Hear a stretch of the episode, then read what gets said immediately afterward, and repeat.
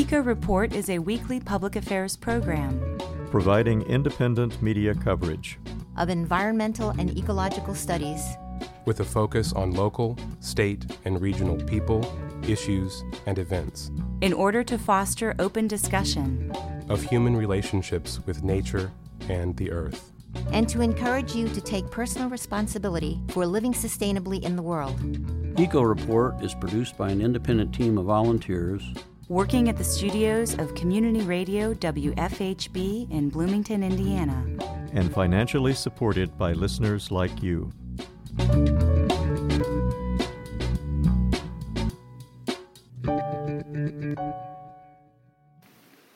Hello, and welcome to Eco Report. For WFHB, I'm Juliana Daly. And I'm Cynthia Roberts. Today's Eco Report is being aired in remembrance of Linda Green, who wrote stories and delivered script for Eco Report beginning in October of 2012. That's 10 years that she fought for the environment through Eco Report. Norm Holy, our other scriptwriter, said that she was a great warrior for environmental causes and is proof that the pen is mightier than the sword. All of us at WFHB Radio and the volunteers for Eco Report will miss her. Coming up later in today's feature report, Enrique Saenz with the Indiana Environmental Reporter will discuss PFAS uniforms, which covers PFAS chemicals in water and stain resistant school uniforms. And now for your environmental reports. WFYI reports that the new executive director for the Hoosier Environmental Council hopes to tackle some big issues in his new role. Sam Carpenter said Indiana has several areas of concern when it comes to the environment. Quote, we have more unprotected, unregulated coal ash pits in the state of Indiana than I think any other state in the nation, end quote, Carpenter said. And there are issues around our wetlands where, unfortunately, legislation went through the last session in which they eased the regulations around building in wetlands. Carpenter said his work will focus on making connections to address those issues and more. Quote, one of the things that I'm interested in doing is connecting with those people who care about this, those people who want to see their wetlands protected, who want to see climate change addressed, and help them plug in to how they can get involved and make an impact. And really, a lot of that is our representatives need to hear from us, end quote, Carpenter said. Carpenter succeeds Jesse Kharbanda, who led the organization for more than 14 years. Carpenter is the former executive director of Indiana based nonprofit fair trade retail outlet Global Gifts. Most recently, he consulted with small businesses and nonprofits on strategic planning, turnarounds, and growth strategies. He will begin full time with the Hoosier Environmental Council on December 1st. We haven't given an update on the ash trees for some time. The magazine Indiana Woodland Steward reviewed the situation last summer. The lead author was Kathleen Knight, a research ecologist with the USDA Forest Service Northern Research Station located in Delaware, Ohio. The article reports that since its accidental introduction near Detroit, Michigan in the mid 1990s, emerald ash borer, also known as EAB, has rapidly spread through much of the U.S. and adjacent Canada, leaving millions of dead ash trees in Midwestern states. Unfortunately, EAB attacks trees as small as an inch in stem diameter, and it attacks all five ash species native to the region white, green, black, pumpkin, and blue. Nearly 100% of the trees attacked by the beetle eventually die. Yearly monitoring of ash forest sites across Ohio began in 2005 to understand the effects of EAB on ash populations and forests. Several interesting results have emerged. Mortality was first evident in northwest Ohio sites in 2006. Most of the Toledo area plots reached more than 95% mortality of ash trees by 2009 and many of the central Ohio sites had reached more than 95% mortality by 2013. At a single stand scale, it can take three to six years for the ash trees to decline from healthy to nearly complete mortality. Partway through the infestation, it is typical to see a mix of healthy, declining, and dead trees. After ash trees die, they rapidly become brittle and fall. In our sites, over 80% of the trees fell within five years of death. We found several factors were related to how quickly the trees die, including the initial health of the trees. Initially healthier trees live longer, and ash density. Trees in stands with greater ash density live longer. As the infestation progresses and the EAB populations build to high levels, mortality accelerates until nearly all the trees have died. Then, after nearly exhausting their food source, EAB populations crash to low levels but persist, probably feeding on small ash saplings as the saplings become large enough to be attacked. The loss of ash from forest ecosystems may cause a cascade of effects, from growth of competing trees that now find themselves with less competition to invasive plant species taking advantage of the light that reaches the forest floor as canopy gaps open, to massive amounts of coarse woody debris piling up in ash floodplain forest, to effects on insects and wildlife. We have shown how maples and elms grow rapidly in response to ash mortality, how forest productivity can decline due to EAB, and how woodpeckers take advantage of the new food source EAB larvae provide. The largest effects of EAB are most likely to be seen where ash trees are the dominant species in the canopy, and few other trees are poised to fill in the gaps left behind by the ash. While collecting data in our Northwest Ohio ash sites in 2009, we noticed a few surviving large, healthy looking ash trees within a sea of EAB killed trees. We performed a complete survey of the site in 2010 two years after more than 95% of the ash trees at the site had died, and found 111 healthy, lingering ash trees representing less than 1% of the original population of over 11,000 ash trees. We have continued to monitor these trees, and many of the trees have remained healthy, although some have died. We are studying whether these ash trees might have natural tolerance or resistance to EAB and the preliminary results from greenhouse experiments look promising. Research and controlled breeding effects for these lingering ash trees are ongoing. The Indiana Environmental Reporter says an Indiana conservation officer investigation has resulted in multiple charges, fines, and the first lifetime hunting suspension of its kind in state history for a West Lafayette man, according to an Indiana Division of Natural Resources news release. Hanson Pusey, 25, was recently sentenced in Warren County Court to a lifetime hunting suspension along with home detention, probation, and payment of replacement fees resulting from an investigation by DNR law enforcement involving the illegal hunting of wild turkeys in Indiana and six other states. In spring 2020, conservation officers in District 3 received information that Pusey, whose hunting privileges had been suspended since March 2019, was still hunting and taking multiple turkeys illegally in Indiana and other states.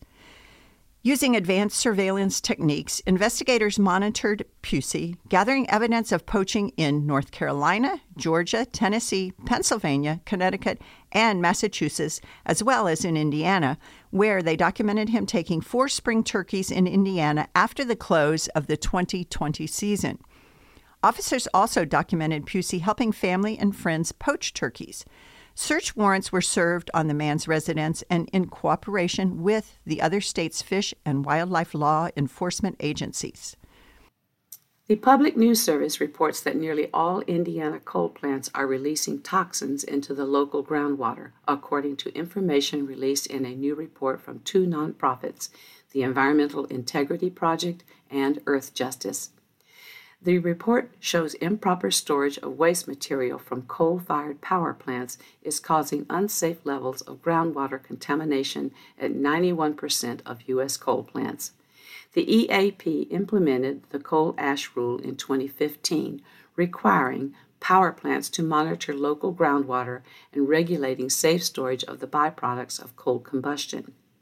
Abel Russ, senior attorney with the Environmental Integrity Project and director of the Center for Applied Environmental Science, said almost all of the coal fired power plants in Indiana are polluting the groundwater. Quote, there are 50 disposal units in Indiana in our database. 47 of those are contaminated, so that's 94% of the disposal units. End quote. Russ said, quote, 70% are in some kind of corrective action, which is good and better than the national average, but none of those sites have selected a final remedy yet, so they haven't committed to a cleanup plan. End quote. The Edison Electric Institute, a trade association representing U.S. investor owned electric companies, said as producers begin to close basins where coal ash is stored, they are doing so in ways that put safety first, protect the environment, minimize impacts to the community, and manage costs for customers, it said. When it was written, the coal ash rule only applied to ash dumps that were active in 2015 older containment sites were excluded from the groundwater regulations. Russ said about half of the ash dumps in the nation are unregulated. Quote, so when you look at any particular power plant and you're applying a rule that only applies to two or three coal ash dumps, even though there are four or five on the site, you can imagine that it's not going to be super effective. And so we're calling on EPA to require some kind of site wide corrective action or otherwise expand the scope of the rule so that it's dealing with all of the coal ash that's buried at any particular location, end quote, Russ said. The report said at least 170 ash containment sites are not currently regulated. The Indiana Environmental Reporter congratulates two Indiana educators who will be honored for their innovative approaches to teaching science at the National Association of Biology Teachers Conference in Indianapolis in November. Kristen Milks, a science teacher at Bloomington South High School in Monroe County, will receive the Ecology and Environmental Science Teaching Award for developing and demonstrating an innovative teaching approach in ecology and environmental science and for carrying her commitment to the environment into the community. Quote, it's pretty exciting to be recognized by educators who are really thinking beautifully and critically about education in this country, particularly about climate change, something that is going to touch all of our lives in increasingly immediate ways. Being recognized for that work is exciting, end quote, Milks told Indiana Environmental Reporter. Armin Moczek Indiana University biology professor will receive the Evolution Education Award for innovative teaching and community education efforts in the promotion of the accurate understanding of biological evolution. Quote, it's confirmation that what I built over the years is recognized for its impact. I would do it anyhow, but the confirmation is very much appreciated, especially coming from the teachers who are my heroes and experts in the educational trenches, end quote. Moczek told Indiana Environmental Reporter. And now Enrique Saenz with the Indiana Environmental Reporter will discuss PFAS uniforms, which covers PFAS, PFAS chemicals in water and stain resistant school uniforms. After a couple of months, kids have mostly found their school routines. With some variation, it's get up, do your business, brush your teeth, put on your clothes, and then let's get ready to head to school. But without knowing it, some students' routine involves putting on clothes made with a potentially toxic chemical. A new international study has found that children are being exposed to PFAS chemicals through the use of stain proof and waterproof school uniforms and outdoor wear. Many Indiana schools require some sort of uniform or equivalent dress code that require clothing like solid color collared shirts and pants that are available in stain proof versions. The stain proof versions of the clothing prevent liquids and other particles from being absorbed into the fabric, extending the life of the clothing and making it easier to clean. Researchers from Indiana University, University of Notre Dame, and universities in Canada and Switzerland studied 72 stain resistant textile products available for children, including school uniforms, outdoor wear, and other items finding all of the products tested contained PFAS chemicals. Stain resistant school uniforms had the highest concentration of PFAS chemicals, potentially exposing children to the chemicals via inhalation or absorption through the skin. PFAS chemicals have been used to make products that are resistant to water, fire, grease, and stains since the 1940s, including household name brand products like Teflon, Gore Tex, and Scotchgard. More than 9,000 PFAS chemicals exist, but only few have been studied thoroughly. The chemicals have been linked to increased risk of kidney or testicular cancer, increased cholesterol levels, liver damage, and increased risk of high blood pressure or preeclampsia in pregnant women. Exposure to PFAS chemicals has also been linked to decreased vaccine response in children, a potentially fatal impediment to the development of a child's acquired immune system. PFAS chemicals have been found in water, air, fish, and soil throughout the world, from Indiana tap water to Antarctic rainwater. They have been given the nickname forever chemicals due to their persistence in the environment. The chemicals do not break down naturally and can remain in the environment for a very long time. That is a concern for researchers because PFAS chemicals are essentially everywhere and can accumulate in the human body for at least five years. This is Indiana University Associate Professor Marta Venier, an environmental chemist and the study's corresponding author. Children are particularly susceptible to environmental exposures because they are uh, developing, their bodies are forming, their brains are uh, growing, and so they are particularly susceptible to exposures to chemicals. The researchers looked at products children are exposed to for longer periods of time, like school uniforms, outdoor wear, and products like bibs, hats, and stroller covers marketed as stain resistant or water resistant. They tested the products for 49 PFAS chemicals, finding forever chemicals in all of them. So we looked at some rain gear and some outdoor products, as well as bibs, a little bit of some shoes, uh, stroller covers, things that were water resistant. So we were not surprised about the water resistant items because we know that for the longest time they've been treated with PFAS because they they were water resistant. And so we know that one of the easiest way to achieve water resistance is by adding PFAS even though now there's alternative ways.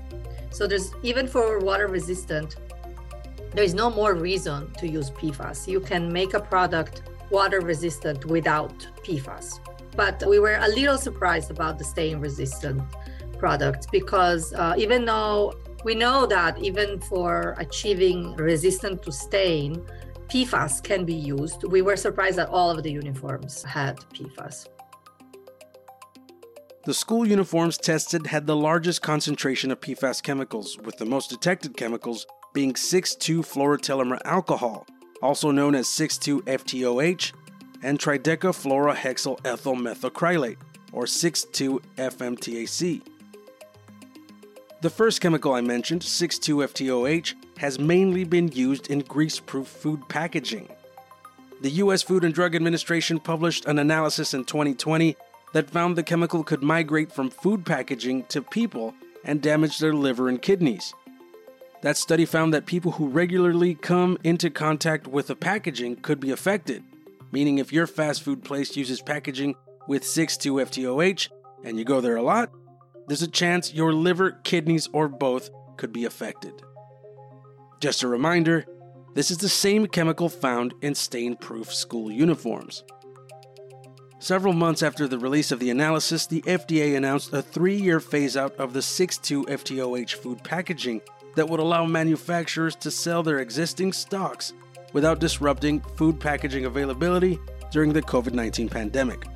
The FDA's announcement did not impact other uses of the product. The second chemical I mentioned, 6,2-FTMAC, was found in school uniforms in smaller concentrations. It has been linked to respiratory tract irritation, organ damage through prolonged or repeated exposure, and has also been found to be very toxic to aquatic life. Besides stain proof clothing, 6,2-FTMAC is also used to make various construction materials one of the contradictions of the regulatory system in the US that every single application has a different process. If it's not safe in our food, how can it be safe to wear it, to inhale it, to breathe it?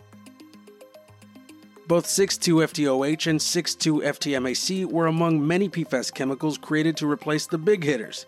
The most widely known PFAS chemicals like PFOA, PFOS, and other legacy PFAS chemicals whose adverse health and environmental effects were becoming more well known. PFOA and PFOS were studied for decades, but the health risks were kept quiet.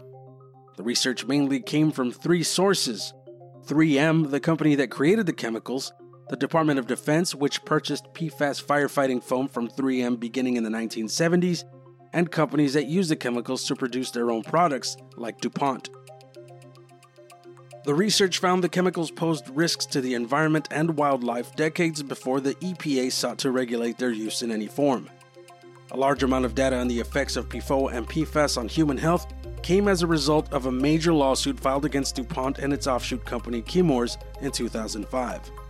The C8 Health Project that came about due to the case settlement collected health data from about 65,000 people living near areas where products using PFOA and PFAS were manufactured.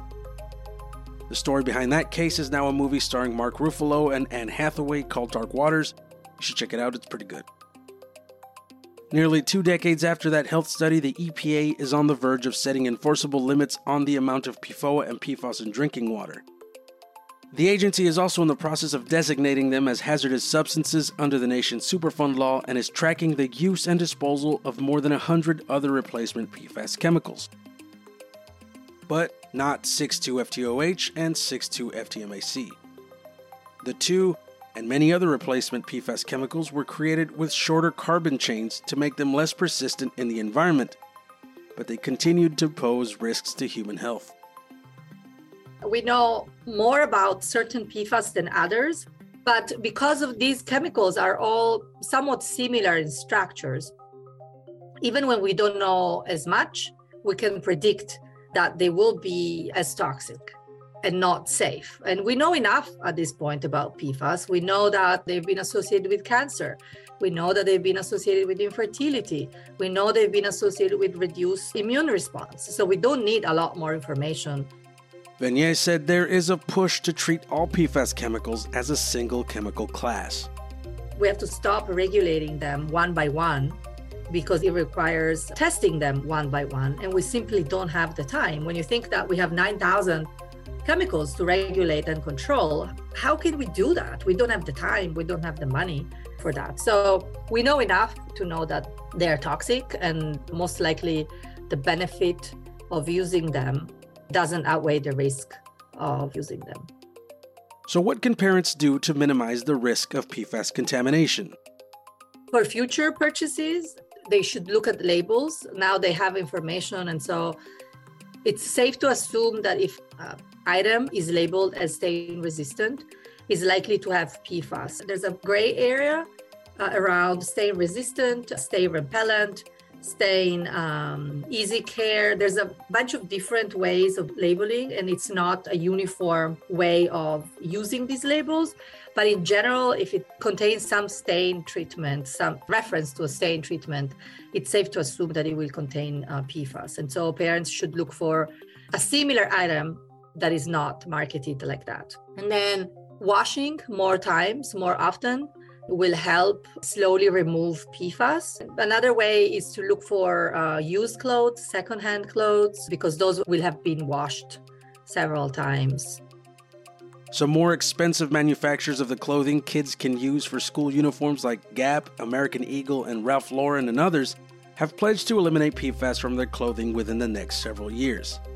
But more affordable retailers like Walmart, Target, JCPenney's, Macy's, and Costco have not moved to stop producing or selling PFAS uniform clothing.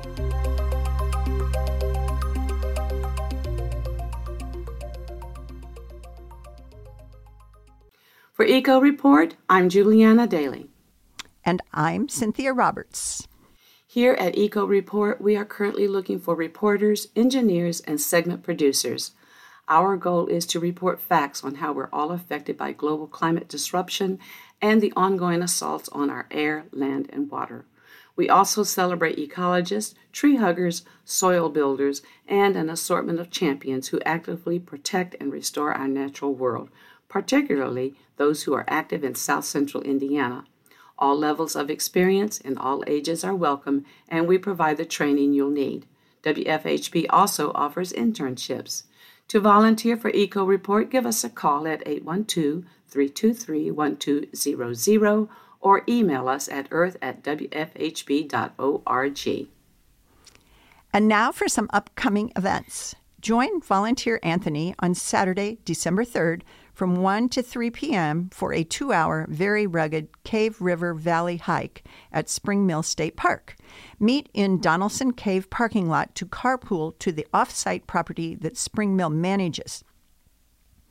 There is no restroom, and you will need to wear waterproof shoes. Take the Judah Bridge hike at Monroe Lake on Tuesday, December the 6th from 10 to 11:45 a.m. This guided hike will go to the location where the 1884 Judah Covered Bridge once spanned Salt Creek. It was dismantled in 1947. Learn the history regarding the site. Meet at the Paynetown State Recreation Area parking lot. A Devil's Backbone guided hike is scheduled at Charlestown State Park on Friday, December 9th from 10 a.m. to noon. This is a 2.5 mile hike along the Devil's Backbone, which is not open to the public and is offered only as a guided hike in the winter months. Email J Beavin, that's J B E A V I N, at dnr.com. Enjoy a cold full moon hike at Brown County State Park on Friday, December the 9th from 5:30 to 7 p.m. While enjoying the full moon, you will hike on Trail 7 around Lake Ogle. This is a moderate 1.2 mile hike. On the hike, you will learn the history and folklore of the cold full moon. Join the naturalist for a unique one mile easy hike on Trail 7 at the fourth annual Candle Lit Hike at Spring Mill State Park on Saturday, December 10th from 6:30 to 7:30 p.m. The trail will be lit up for the night and you will receive hot chocolate and cookies after the hike. Meet at the Tulip Poplar Shelter to learn about the creatures of the night and their winter survival skills.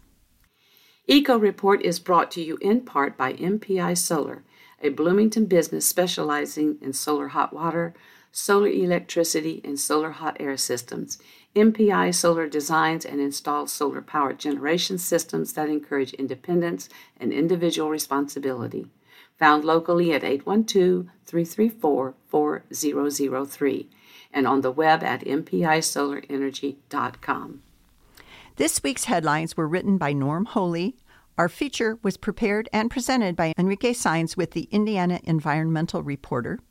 Our script today was assembled by Juliana Daly and edited by Patrick Callanan. Juliana Daly compiled our events calendar. Patrick Callanan produced today's show and edited its audio. For WFHB, I'm Juliana Daly. And I'm Cynthia Roberts. And this is Eco Report.